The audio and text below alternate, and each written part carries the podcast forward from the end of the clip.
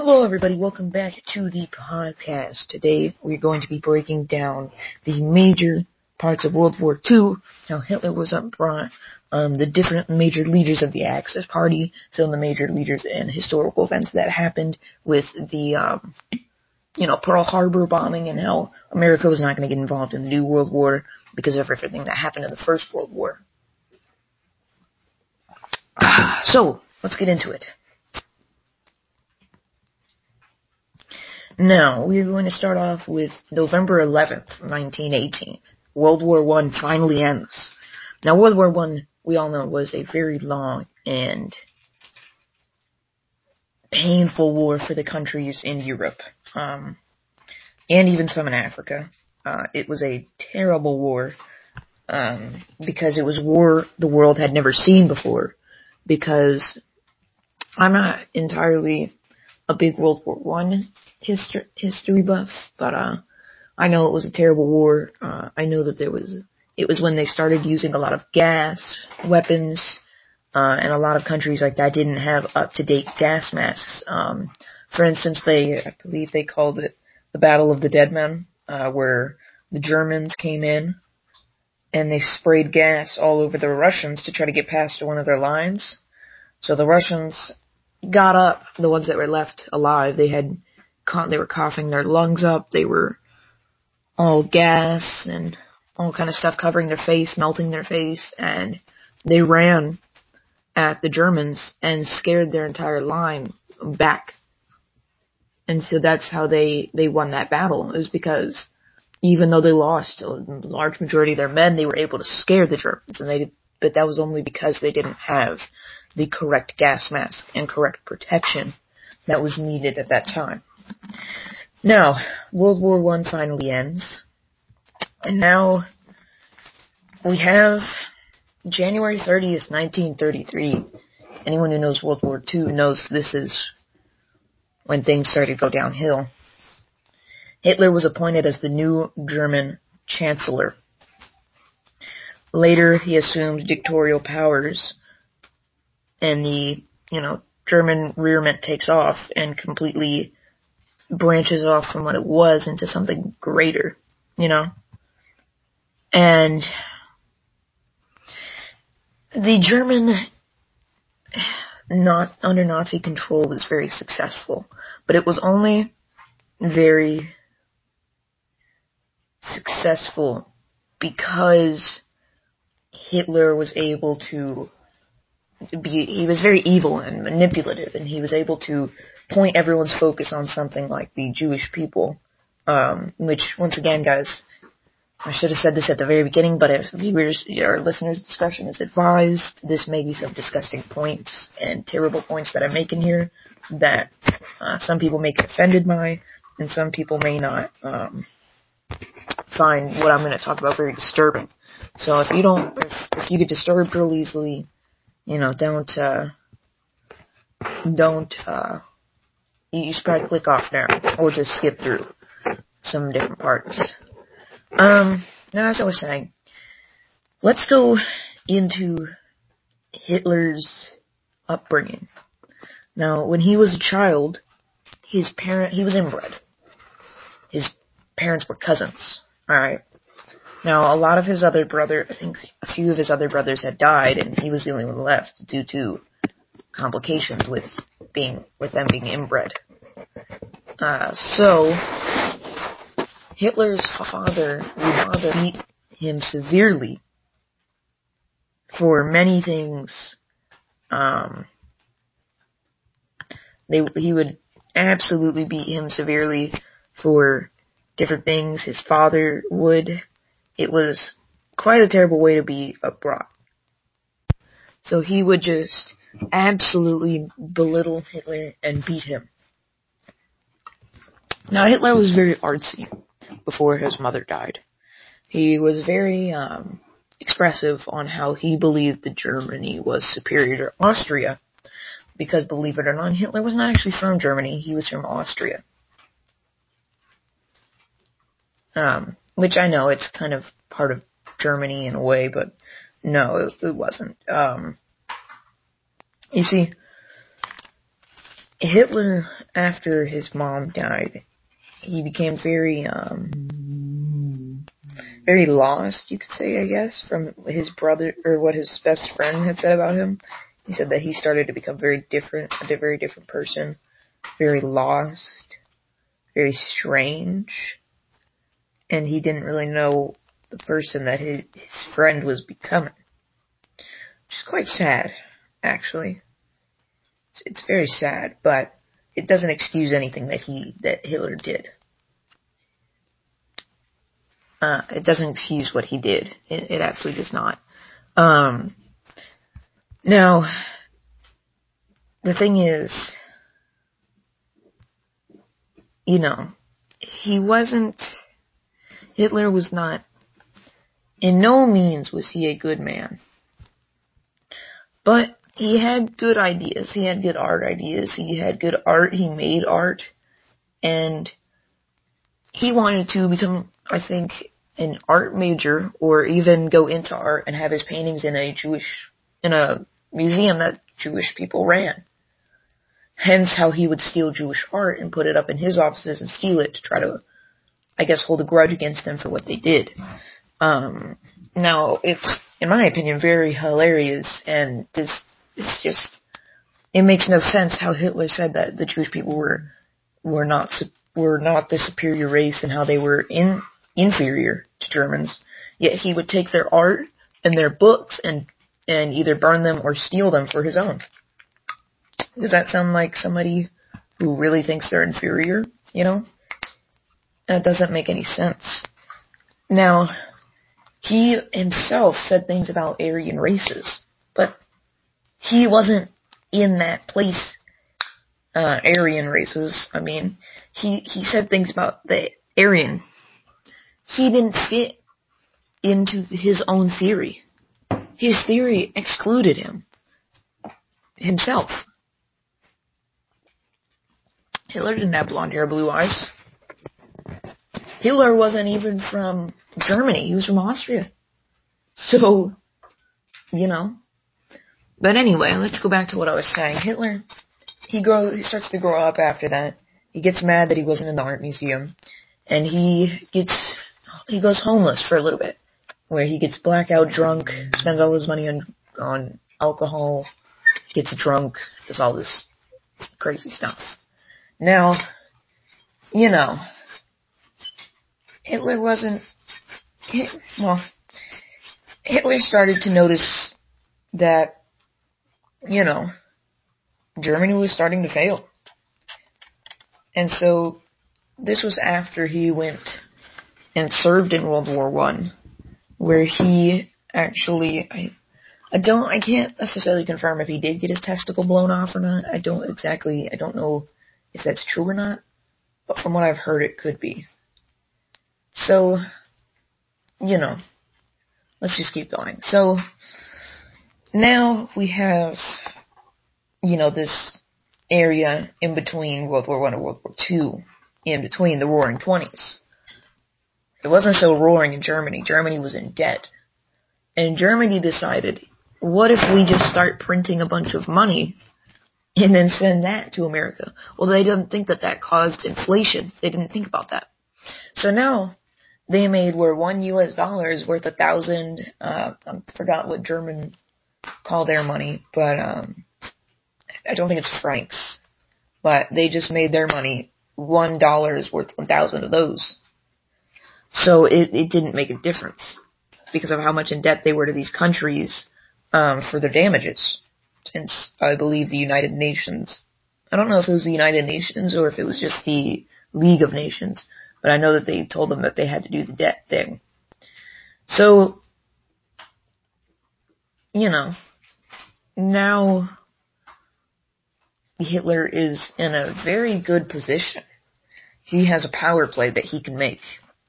He formed the Nazi Party under his ideas, which we all know what they were.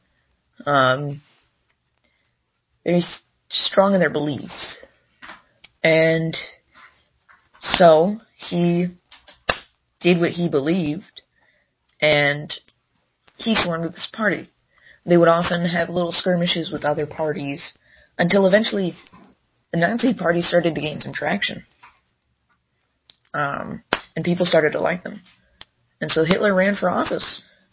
And he won, sadly. But now we're caught up on his life. And now we have World War II begins September 1st, 1939. Now think about that time jump. It took three years for him to start World War II. Why is that? Well, he wanted to build German infrastructure. He wanted to basically isolate his people and brainwash them.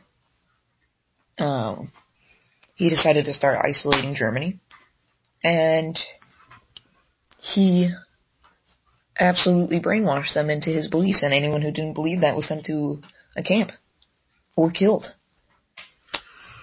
He started building highways and trains, and that is how he got his men across the world so fast and across to the different fronts to invade.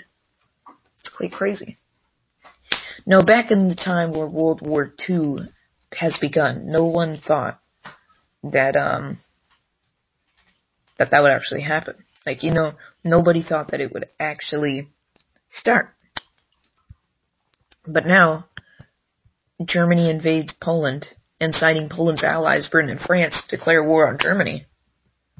So now we have Britain, France, and Poland. Well, no. Now we have Britain and France against Germany and Poland, I believe. Poland was really lacking on military forces. But now, the Soviet Union decides to help invade Poland. The Soviet leader Joseph Stalin orders the invasion of Poland, securing a share of Polish territory. Very important on his part. But now we have September 27th, 1939. Warsaw is captured, the capital. Warsaw surrenders to German troops. Poland holds out for another nine days before capu- uh, capitulating, capital, capitalizing, catapulting or something like that. Basically, it was nine days until they eventually gave up. Now the UK wins the first sea battle on December 13th, 1939. British cruisers defeated a German pocket warship or battleship at the Battle uh, of River Plate, the first major uh, naval engagement of World War II. April 8th, 1940, Norway begins to be invaded. Germany invades Norway, ending a nine-month period of limited land operations called the Phoney War. Now we have May 10th, 1940. Churchill becomes Prime Minister. This is also important. Winston Churchill replaces Neville Chamberlain as British Prime Minister, the same day that Germany invades Belgium. And now we have the miracle of Dunkirk, May 26th, June 4th, 1940. The miracle of, you know, Dunkirk. The trapped British army evacuates to England from Dunkirk, France surviving to fight another day, which is quite interesting. Because the, a lot of civilians help them.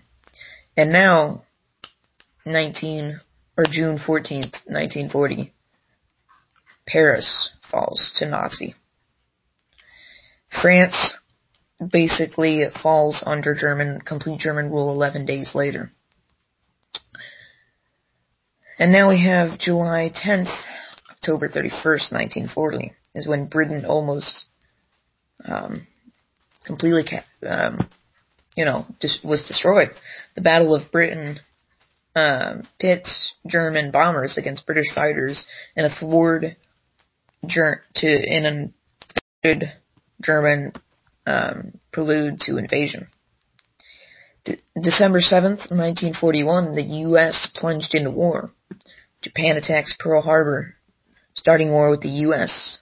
Sensing weakness, Hitler declares war on America four days later. So let's talk about what we've just talked about. Uh, let's let's go a little bit deeper. Let's do a deeper dive. So, now let's go in detail onto some other countries that Hitler was invaded.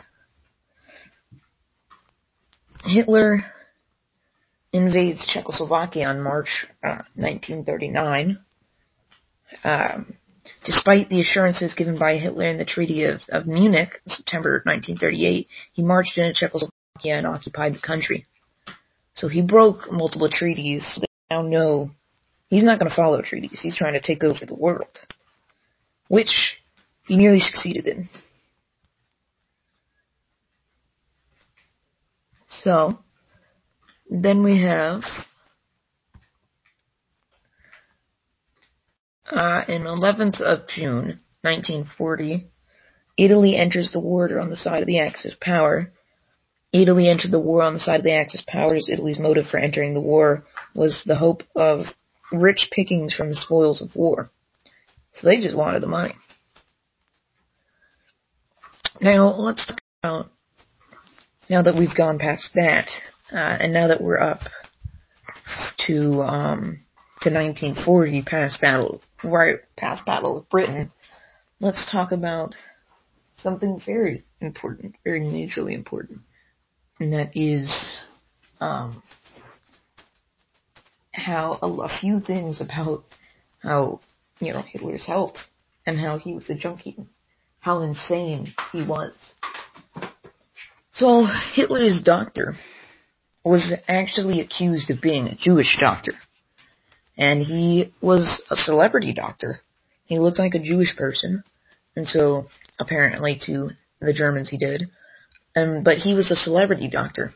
But he had very cruel methods of uh, of being a doctor and of experimentation and that type of thing. It was very cruel.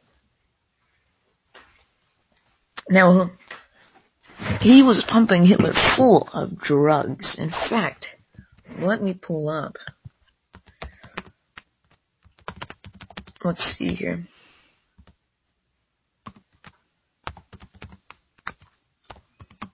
Let's see here. Let's pull this up. Um,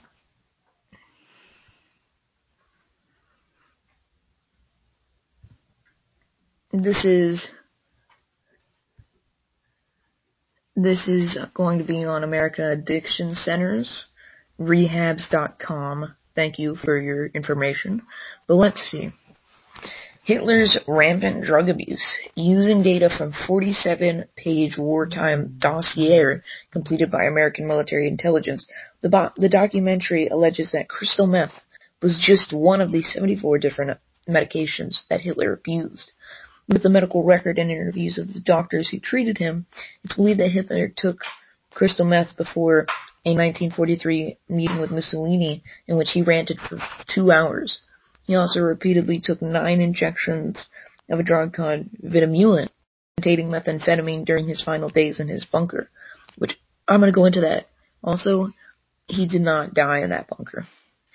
Hitler's drug addiction was reportedly sparked by a man known as Dr. Morell.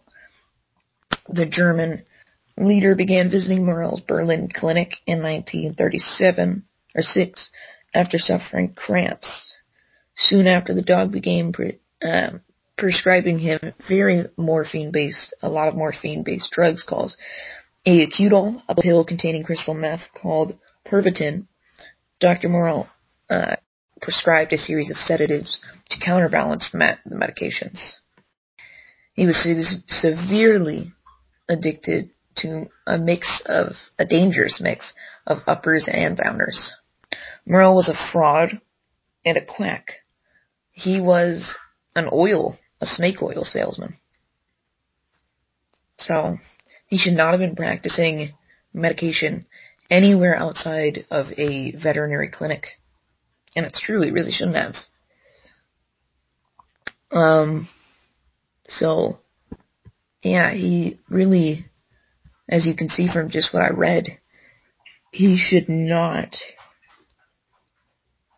he, he should not have been, um, practicing method, um, medication outside of veterinary clinic. That's terrible. That's disgusting. Outside of a veterinary clinic. Think about that.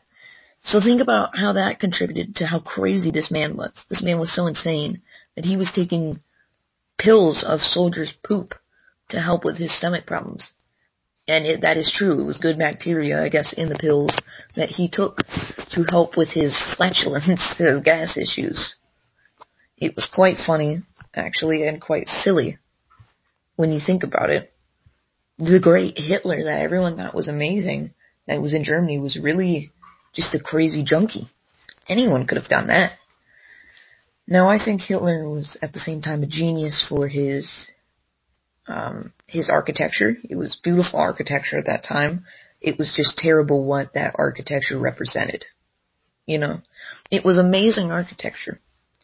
It's just sad what it actually represented and why it was being built. It wasn't just being built for the looks, it was being built for propaganda, which is quite sad and quite upsetting that that much beautiful architecture and that much beautiful work of of art was being used for a terrible regime and a terrible rule and reign of a, a fraud and a, a crazy man. So, you know, and it just shows how crazy this man was. This man was insane. This man should not have been doing anything. This man shouldn't have even been working as anything. He should not have been a working man considering how many drugs he was taking and how crazy he was, yet he was the supreme leader of Germany. And it's terrible to show, you know, people don't need to be forgetting the Holocaust. People should not be forgetting World War II. Because the more that we forget and erase our history, it's just gonna happen over again if we keep erasing our, our own history of, you know, different things like that, the world's history of, yes, there were terrible things going on, we should not erase it. If we erase our terrible history, history has a way of repeating itself. You know how there was two world wars? And Germany caused them both? Well, let's just say that seems pretty weird that history has a way of repeating itself because people didn't worry or care, you know. So, we really need to be watching out for those things because it shows an evil person like that can really come and control and brainwash an entire country. That's scary. Really scary. So, yeah. Now, um, what we're also going to be talking about, let's move on to the Tripartite Pact in 22nd of September 1940. The Pact of Mutual Alliances was signed by Germany, Italy, and Japan, all three of them. December 1940, British um, rout Italians in northern Africa. So, it, it was uh, led by General Wavell, um, Italy and Germany attack Yugoslavia, Slavia, in early 1941. German and Italian troops attacked the country. Greece, the island of Crete, I believe. German Field Marshal Erwin Rommel. Uh, Erwin Rommel was a very famous German general and Nazi general uh, who led Axis powers around in uh, Africa. Um, the first part of series, by the way, we're going to be talking about, you know, as, as we have right now of Hitler and the whole different packs, different battles. The next episode is going to be talking about, um, specifically the Holocaust is one that we're going to talk about. We're going to be going over different stories of the Holocaust, um, from a point of people who were Jewish and who went through that, and concentration camps, ghettos, different things like that because I think that definitely needs to be addressed and uh, and talked about for people to hear. Hitler attacks Russia. Operation Barbarossa, 22nd of June 1941. Hitler sent 3 million troops and 3,500 tanks into Russia. The Russians were taken by surprise as they had signed the treaty with Germany in 1939. Stalin immediately signed a mutual assistance treaty with Britain and launched an Eastern Front battle that would claim 20 million casualties. The U.S. had similarly been supplying arms to Britain under the Lend-Lease Agreement, that they offered similar aid to the USSR. Now, as we all know, sadly, I've actually been to this place. Uh, 7th of December 1941, Pearl Harbor. The Japanese, who were already waging war against the Chinese, attacked the U.S. Pacific Fleet at Pearl Harbor, Hawaii. as a preliminary to taking British, French, and Dutch colonies in Southeast Asia. It's quite sad how many men were stuck in there. Um, I believe there was one African American soldier. Um, very amazing what he did. He got an AA gun and I think he took down 13 planes or something like that. Um, and he was a cook. So it's a very amazing story, um, showing that, you know, just because of your race doesn't mean you're not able to do something. If he was able to do that, and I believe he got the Medal of Honor from the president. So, that should show you that race doesn't mean you can't do something. You know. Um, now we have 8th of December, 1941, Britain and U.S. declare war on Japan. Uh, February 1942, the Japanese take Singapore. Um, they captured Singapore from the British, taking 60,000 prisoners. Just think about that. Doesn't sound like a lot, but when you really think about it, that's a lot. now we have June 1942, the Battle of Midway. USA defeated the Japanese Navy at the Battle of Midway. Following this victory, the US Navy was able to push the Japanese back. August 1942, Allies in Northern Africa. General Alexander was given a handwritten um, directive from Churchill ordering that his main directive was to be was to be the destruction of the German-Italian army commanded by Marshal Rommel, uh, together with all its supplies and establishments in Egypt and Libya, or Li- Libya. As soon as sufficient materials had been built up, Alexander handed the campaign over to General Montgomery. 23rd October 1942, the Battle of El Alamein Montgomery attacked the German-Italian army in North Africa with a massive bombardment followed by an armored attack. He then proceeded to chase, chase and routed enemy some 1,500 miles across the desert, so that was quite a um, an achievement. November 1942, the Battle of Stalingrad. The Russians won their first victory against German at the Battle of Stal- against Germany at the Battle of Stalingrad. So that was quite a good, um, a good win because I started to show the Germans that they didn't really have a chance against the Russians, considering they had the good old winter on their side. So you know. Now we have Allies push in to North Africa, and I think a lot of times the whole African side of World War II and World War One isn't really talked about a lot. Um, but it was very terrible. It was terrible um, conditions for I think both armies. Um, I think both of them, maybe mostly the Allied army, tried to do what they can to keep their soldiers motivated and comfortable in Africa, but what all could they do, you know?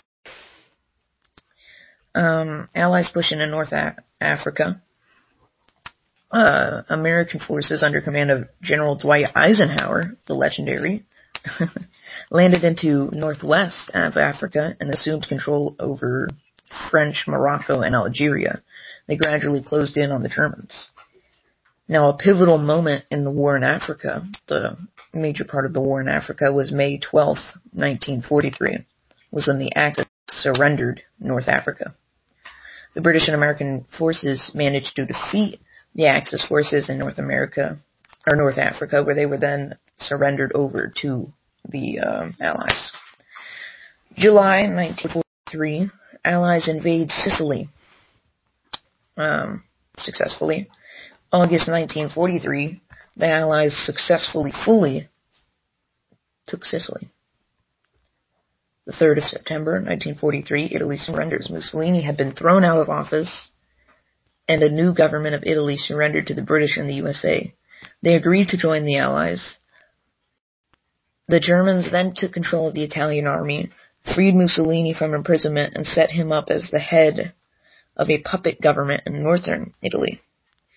This blocked any further Allied advance through Italy. November 1943, Allies meet at Tehran. Stalin, Roosevelt, and Churchill met to coordinate plans for a simultaneous squeeze on Germany. They also discussed post-war settlements. Churchill mistrusted Stalin. Roosevelt, anxious to show the West who will not stand against or would not stand against Russia, went along with Stalin's wishes for a second front in France and no diversions further east. Churchill was overruled, and the fate of the post-world Eastern Europe, Europe was thus decided.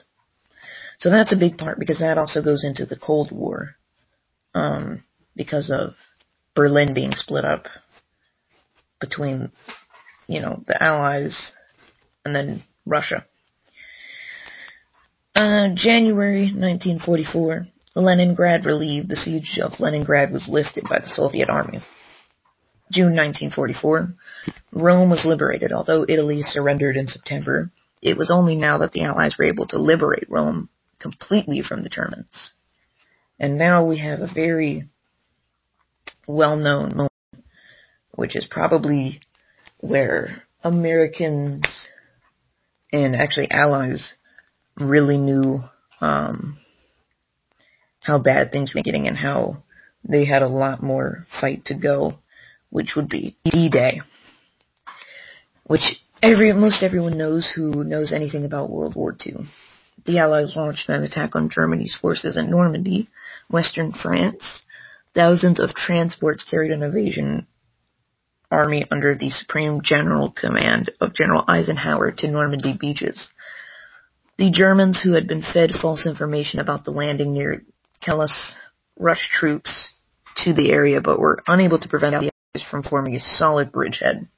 For the Allies, it was, it was essential to the first capture to first capture a port. Now, once they had captured D-Day, and once they had well, once they had won D-Day and they had captured Normandy, it was a huge pivotal moment because the Allies could start completely just sending troops into the France beachfront there, loading them off, and eventually rerouting all the way up to Germany, leading up to the Battle of the Bulge, um, which we will get there. Now, D-Day was a horrible battle. I would like to just take a minute to talk about it. Um, the problem with D-Day was that in in Normandy was that um, they had the you know giant machine turrets, machine guns manned in the bunkers, which nobody was able to, um, nobody was able to get inside of those bunkers. They had to clear them from the back. No, that was the problem is that they couldn't really see. They would see wrong direction and there would be explosions everywhere. It was, I'm sure a lot of soldiers from that, um, got PTSD, uh, I'm sure, um, which is terrible and very sad. Um, a lot of American lives and Ally lives were lost on D-Day, and um, it's a very talked about battle. It's one of the more famous World War II battles because of how important it was and how many people died from it. Now we have July 1944. Japanese evicted from Burma. British forces under General Slim, with help from guerrilla fighting Chindits, led by Orde Wingate, uh, evicted the Japanese from Burma. The 25th of August, 1944, which is also a turning point for a turning point for France, um, was that Paris was liberated. The French capital of Paris was liberated from the Germans, um, with help from the Allies had help from the Paris resistance. Uh, vive la résistance you know? 8th of September 1944, V-2 flying bombs. The first V-2 flying bombs killed three people in London, so, you know. And now, we have the very important Battle of the Bulge, December 1944.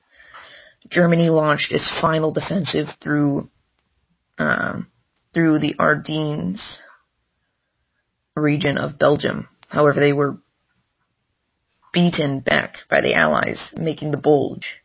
Now the problem with the bulge is the Germans came out of the trees and just a few, you know, I'm get from from what I've heard, they started coming out and just two or three um, squads of five people or so.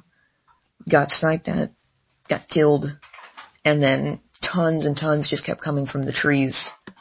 Um, and that was the problem, is they started shooting some artillery, cut off some supply lines that morning, and then it went into the battle. So, and here was truly, truly where it started to turn was Berlin is when the March 1945, and this was one of the major battles that really sealed the Germans' fate, in my opinion, was when they crossed the Rhine. They crossed the Rhine while Soviet forces were approaching Berlin from the east. Um, now the Rhine was the bridge basically into the main part of Germany. And if they could take the Rhine, then they were going to be able to keep going in and taking it over, taking that part over. Now, sadly, April 1945, President Roosevelt died. Roosevelt was not, um, was not an amazing president, but he did have some very inspirational things that happened during World War II. Um, one of them being where he was standing in front, or he was talking to a few, um, I forgot, but um, a few people. They were talking about World War II, and they were trying to say that there was something that was impossible that they couldn't do. Now, mind you, Mr. Roosevelt was in a wheelchair because of um, I forgot what disease it was. Let me let me find that really quick. Disease.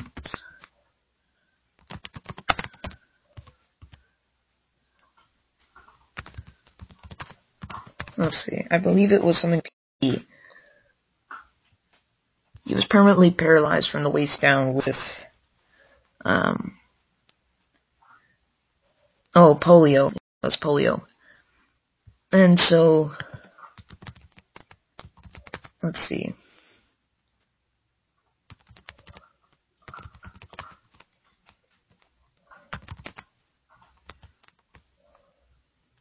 I believe stood up after Pearl Harbor.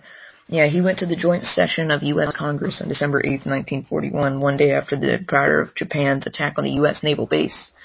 Hawaii and Japanese declaration of war against the United States and the British Empire. They said that there would be almost no way um,